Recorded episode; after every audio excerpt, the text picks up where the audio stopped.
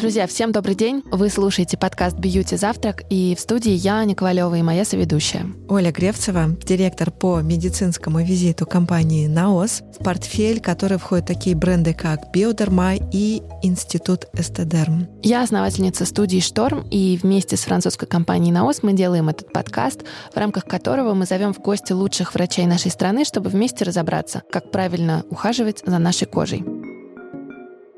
Ну а мы с Олей продолжаем цикл, который мы начали пару выпусков назад, и этот цикл называется «У атопии есть лицо», и он посвящен проблемам людей, которые столкнулись с атопическим дерматитом. И сегодняшний наш подкаст посвящен очень важной теме фобии.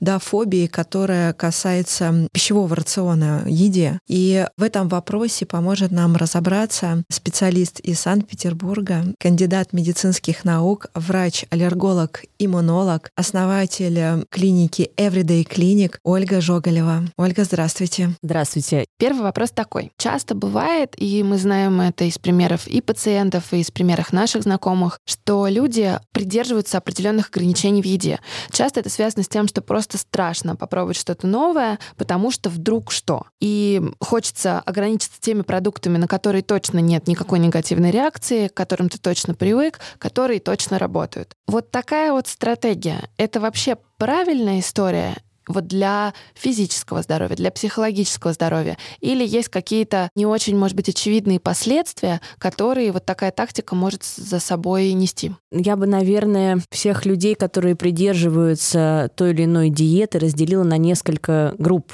чтобы наше с вами обсуждение не было абсолютизировано, потому что действительно это несколько разных историй. История номер один, когда у человека действительно есть аллергия, и аллергия может быть на несколько продуктов. Так бывает действительно, когда и на три, и на четыре, и на пять продуктов у человека аллергия, и он вынужден убрать несколько групп продуктов своего рациона, и в этом случае диета, безусловно, оправдана. Несмотря на то, что вследствие таких ограничений у человека могут развиться дефициты витаминов или макро-микроэлементов, это задача для самих совместной работы с врачом-диетологом, как из оставшихся продуктов создать разнообразный рацион. Здесь не нужно, так сказать, гнушаться посещением э, диетолога. Диетологи это далеко не только про похудеть, да, это врачи, которые огромный э, вклад могут внести в качество жизни человека, у которого действительно есть вынужденные ограничения в рационе. И в случае, если эти ограничения действительно обусловлены аллергией, которую мы наблюдали, мы видели симптомы э, аллергии на те продукты, которые были убраны, тоже важно, да, потому что иногда продукты убирают, не видя на них симптомов просто из-за там, некоторых соображений, об этом чуть позже поговорим. Так вот, если мы видели симптомы, убрали продукты, то в этом случае пробовать снова можно только после того, как даст добро врач-аллерголог. Для этого могут потребоваться специальные обследования, которые говорят о том, что аллергия закончилась, да, и есть вероятность того, что развилась толерантность. В мировой практике проводятся провокационные тесты, когда человеку дают или открытый тест, когда человек знает, что он ест, да, и отслеживают у него симптомы после того, как он съел этот продукт. Или бывает двойной слепой плацебо-контролируемый тест, когда ни врач, ни пациент не знает, ест он свой аллерген или продукт с таким же вкусом, например, кексик, содержащий там пшеницу, и кексик, не содержащий пшеницу, но имеющий такой же вкус, и отслеживают то, как человек себя будет чувствовать после. Вот, но в нашей стране мы ждем, когда у нас валидизируются протоколы для таких тестов, когда наконец-то мы сможем это делать. У нас пока мы, наш основной ориентир — это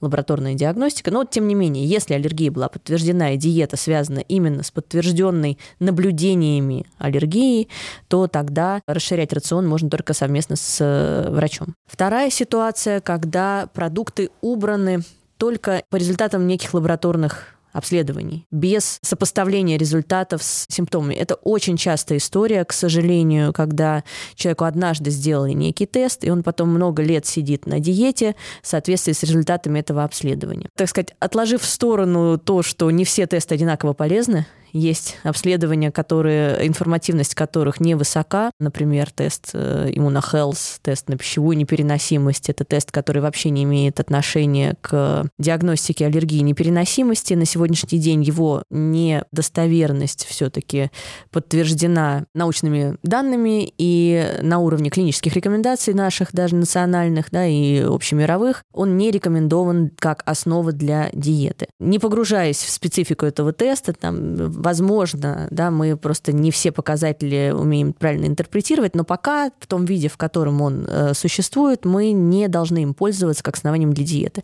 А для понимания это тест на гигантское количество продуктов, по итогам которого, по результатам, э, продукты делятся на зеленый, желтый, красный список. Зеленый, который можно есть э, без ограничений, желтый, который можно есть иногда, красный, который нельзя есть никогда. Тут такая ремарочка, да, когда у человека есть аллергия, э, аллергены невозможно есть иногда, аллергены нужно убрать на совсем. То есть, если человек ест раз в неделю и не реагирует на продукт, это не потому, что он ест, ест раз в неделю, а потому что нет аллергии на этот продукт.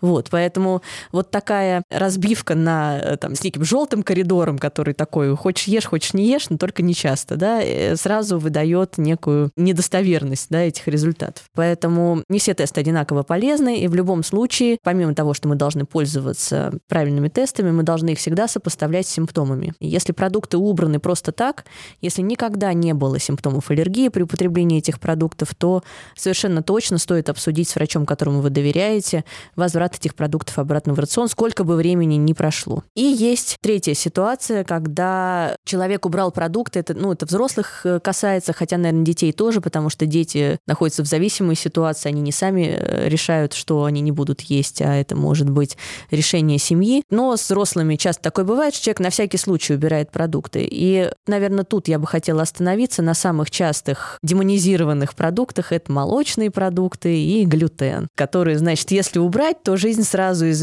настроение изменится с минуса на плюс, да? жизнь изменится сразу в лучшую сторону и, в общем, заиграть новыми красками. Начнем с того, что молочные продукты в нашей пищевой культуре, вот то, как мы в нашей стране питаемся, это важный источник кальция. То есть, убрав молочные продукты из рациона, мы, конечно, не лишаем себя единственного источника кальция, мы точно совершенно должны его чем-то заместить. То есть, опять это путь к диетологу. Если вы, например, по каким-то причинам не хотите есть молочные продукты совсем, рассмотрите вместе со специалистом, чем компенсировать то, что ваш рацион обеднеет сразу в плане э, кальция. Непереносимость лактозы, да, нередко существующее состояние, когда у человека болит живот, вздувается живот, возникает жидкий стул после употребления молочных продуктов. Собственно, к нашей теме, к атопическому дерматиту, это вообще не имеет никакого отношения. Почему я об этом говорю? Потому что часто такая какая-то свалка получается из диагнозов, когда человек связывает обострение атопического дерматита с молочными продуктами, но думает, что дело в лактозе, заменяет молочные продукты на безлактозные и радостно говорит, ну вот я как безлактозные ем, так у меня все с кожей в порядке. Скорее всего, вообще состояние кожи не связано с молочными продуктами, потому что аллергия вызывается белками, а белки э, молочные одинаковые с безлактозным и в обычном молоке. Что касается глютена, который прям за последние несколько лет, мне кажется, возведен... Мальчик для битья Да, в статус такого прямо общенационального мирового даже врага. Существует такое заболевание целиакия. Это генетически обусловленное заболевание на стыке аутоиммунной патологии и аллергии, когда действительно э, глютен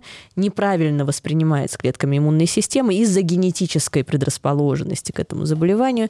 И иммунная система вырабатывает антитела, белки, которыми она пытается сражаться с глютеном, но эти белки способны параллельно разрушать клетки ворсинок тонкого кишечника. И получается, пока человек ест глютен, у него действительно повреждается кишечник, нарушается его всасывающая способность, человек плохо набирает в весе или худеет, у него плохо усваивается железо, развивается анемия, ну и бывают э, разные атипичные проявления, начиная от высыпаний, похожих на герпес, герпетиформной сыпи, заканчивая суставным синдромом. В общем, много всякого разного, связанного с тем, что человек употребляет глютен. Это редкое генетическое заболевание, нередко с семейной историей, раз оно генетическое, но человек может быть и первым носителем генов, то есть бывают такие мутации де ново, да, когда в семье их не было, у ребенка при закладке сперматозоидов яйцеклеток они возникли, и вот у ребенка, значит, развилась целиакия у первого в семье. Это, э, еще раз, редкое заболевание. Оно действительно требует строгого исключения глютена на всю жизнь. Чем человек расплачивается за исключение глютеновых злаков? Дефицитом B12, фолиевой кислоты, железа, витамина D. В протоколах диетологов люди, сидящие на безглютеновой диете, находящиеся на безглютеновой диете, необходимо обследоваться раз в 12 месяцев на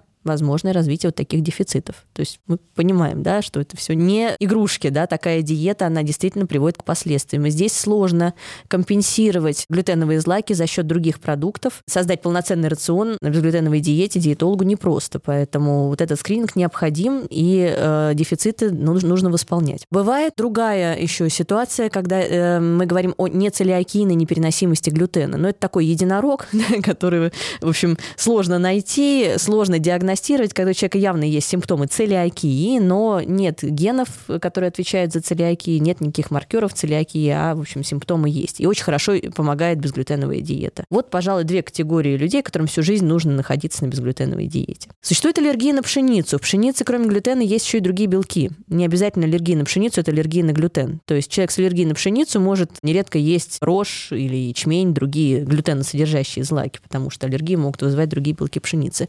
И эта штука проходит. Толерантность развивается у большинства детей в младшем школьном возрасте. То есть здесь, э, находясь на этой диете беспшеничной, или в случае, если все-таки глютен стал причиной безглютеновой, хотя тут, в общем, спорно, да, до сих пор эксперты спорят, насколько вообще часто встречается именно аллергия на глютен, как правило, все-таки речь о других белках пшеницы. И раз в год мы должны переоценивать да, необходимость этой диеты. Либо делать анализ крови, если на основании анализа диагноз установлен на IgE, да, или кожные пробы, либо если это аллергия замедленного типа, которая попозже проявляется не, не в первые минуты, часы, мы это в прошлых выпусках обсуждали, а в течение 48 часов, то, в общем, мы делаем раз в год провокацию, да, даем человеку пшеницу, смотрим, что будет происходить. Обратите внимание, что здесь речь идет о тотальном исключении пшеницы. Мы не говорим о том, что, ладно, тебе одну сушечку можно, но вот булочку ты не получишь. И есть ситуация, когда у человека, это чаще со взрослыми людьми, хотя у детей тоже бывает функциональные расстройства кишечника, у взрослых синдром раздраженного кишечника. Это ситуация, когда булочки, съеденные в большом количестве, провоцируют вздутие живота, боль в животе и изменение стула. Но если человек ест их поменьше, то есть он их продолжает есть, просто ест их поменьше, он себя чувствует прекрасно. Что такие люди говорят? Ну, вот этот глютен, конечно, ужасный. Я вот как просто вот, ну, ограничил, ну, то есть перестал есть столько булок, сколько ел, да, вот ограничил, и все, и моя жизнь просто изменилась.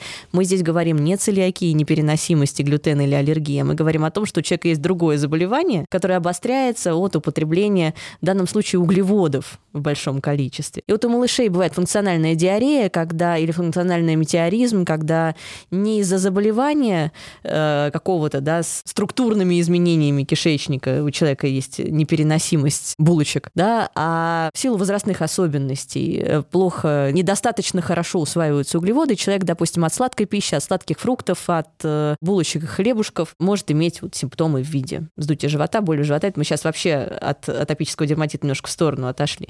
Вот. И если есть их поменьше, то человек себя чувствует прекрасно.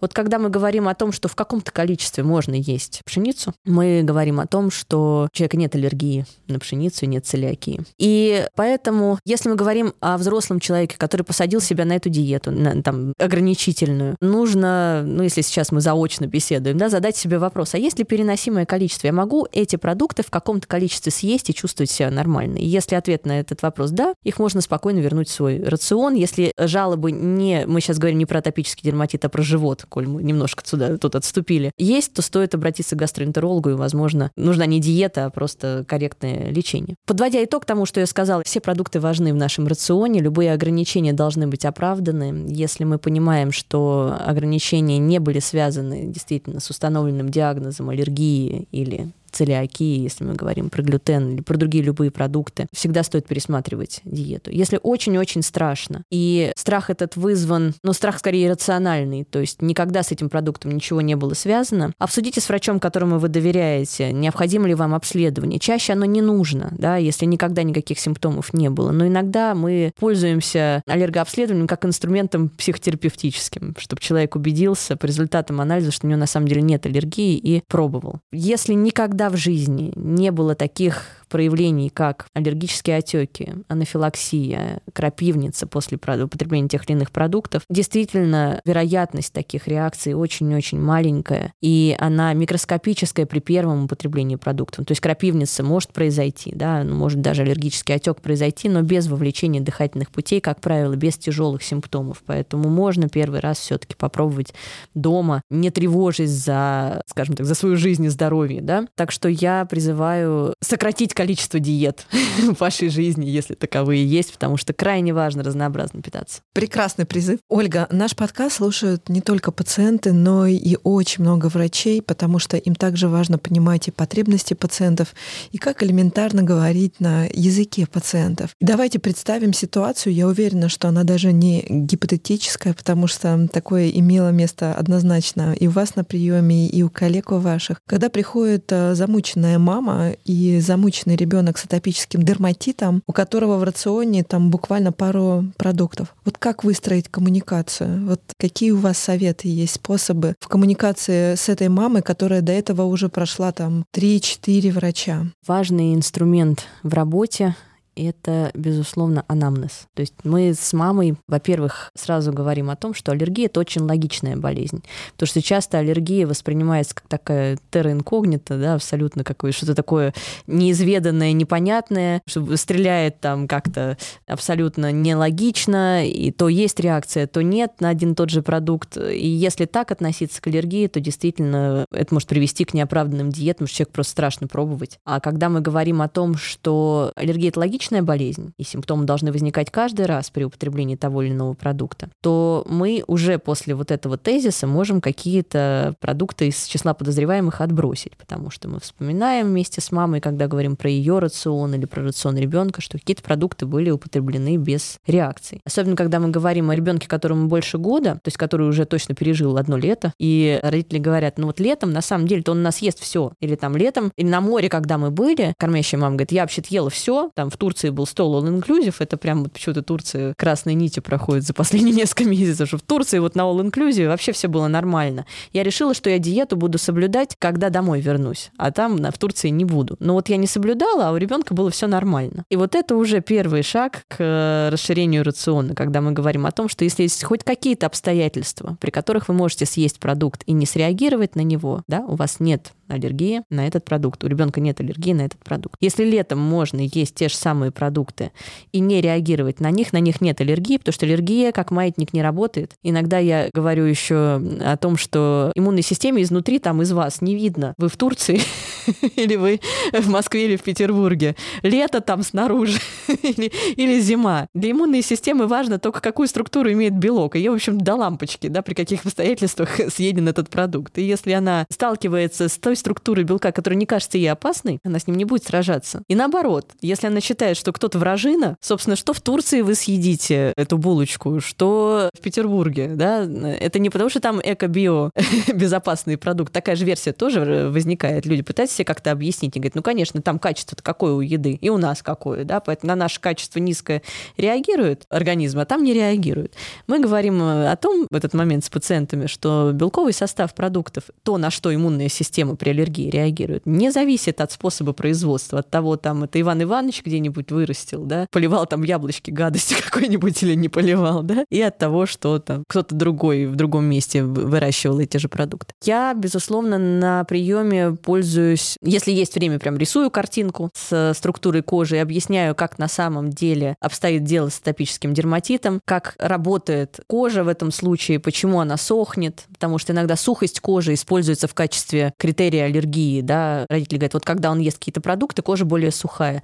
Это не симптом аллергии, говорим. Мы с ними, да, с родителями, мы говорим о том, что кожа при атопическом дерматите просто постоянно теряет влагу из-за своей структуры и сохнет по своим, так сказать, законам. Я говорю о том, что большая часть обострения связана с действием окружающей среды, да, и даже когда мы говорим о диете, то есть обычно вот в этом месте понятнее становится, что пищевая аллергия, да, может сопровождать, если мы говорим про детей до двух лет, 30% случаев атопического дерматита, в этом случае кожа обостряется и от окружающей среды, и от еды. А когда у человека нет пищевой аллергии, только от окружающей среды. Всегда нужны эмоленты для ухода за кожей. Это постоянное наше воздействие на всю кожу по всему телу. И в период обострения всегда нужна противовоспалительная терапия. Только если у человека есть пищевая аллергия, все это будет неэффективным, это не будет работать, пока не начнется диета. Такая логическая цепочка, она обычно позволяет как-то выстроить и анамнез дальше, да, нанизать на вот эту вот э, логическую структуру. И еще такой тоже практический совет, который я даю пациентам, которые после нашей беседы решились расширять рацион. Я обычно использую такую картинку. Я говорю о том, что при атопическом дерматите вообще-то обострения спонтанные. Вот эта фраза обычно вызывает горячую обратную реакцию. Да, Да, они спонтанные. Да, я правда не вижу никакой логики. Они действительно спонтанные не потому, что это хаотичное такое заболевание, а потому что внешних воздействий на кожу происходит бесконечное количество каждое мгновение, и мы их не можем все посчитать. Вот в какой-то день человеку было жарче, он более активно двигался, какой-то был более тугой на нем комбинезон, и на нем появятся очаги. Но мы-то это не отслеживаем, мы постфактум замечаем эти очаги, мы не всегда можем сопоставить их появление с вот этими внешними воздействиями на кожу. Поэтому да, для нас обострение спонтанное. Соответственно, они возникают по синусоиде. Есть период обострения, период ремиссии. И параллельно мы все время что-то едим. Есть высокая вероятность, что употребление тех или иных продуктов просто совпадет с периодом обострения. Вот возникает вопрос, как нам в этот момент понять, виновата еда или нет. Родители говорят, да, как?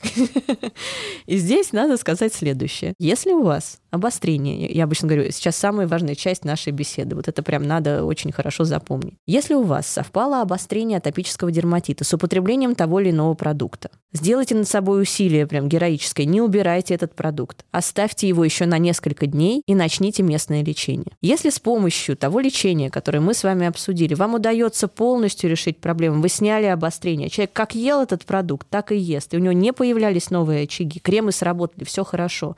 То есть, грубо говоря, можно мазаться и есть, значит, этот продукт не виноват. Потому что замазать симптомы аллергии кремами невозможно. Нет противовоспалительной терапии такой мощности, благодаря которой мы можем делать кожу чистой, продолжая употреблять аллерген. Просто это не получится. Какие-то очаги вы сможете погасить, да, но будут появляться новые. Каждый раз, съедая продукт, мы будем видеть новые фокусы воспаления, новые пятна. Поэтому, если вы видите, что кожа становится чистой за счет вашего лечения, а продукт как был в рационе, так и остался, значит, он не виноват. И обычно этот инструмент вот такой, да, начинать лечить кожу, а не бросаться сразу в диету, позволяет людям успешно ввести продукты. Ну, для многих людей это работает. Не для всех, потому что, ну, иногда страх действительно перевешивает. Мы встречаемся спустя какое-то время, и э, на мой вопрос, ну что, удалось расширить рацион? Мне говорят, нет, что-то мы пока не стали пробовать, но мы обязательно попробуем.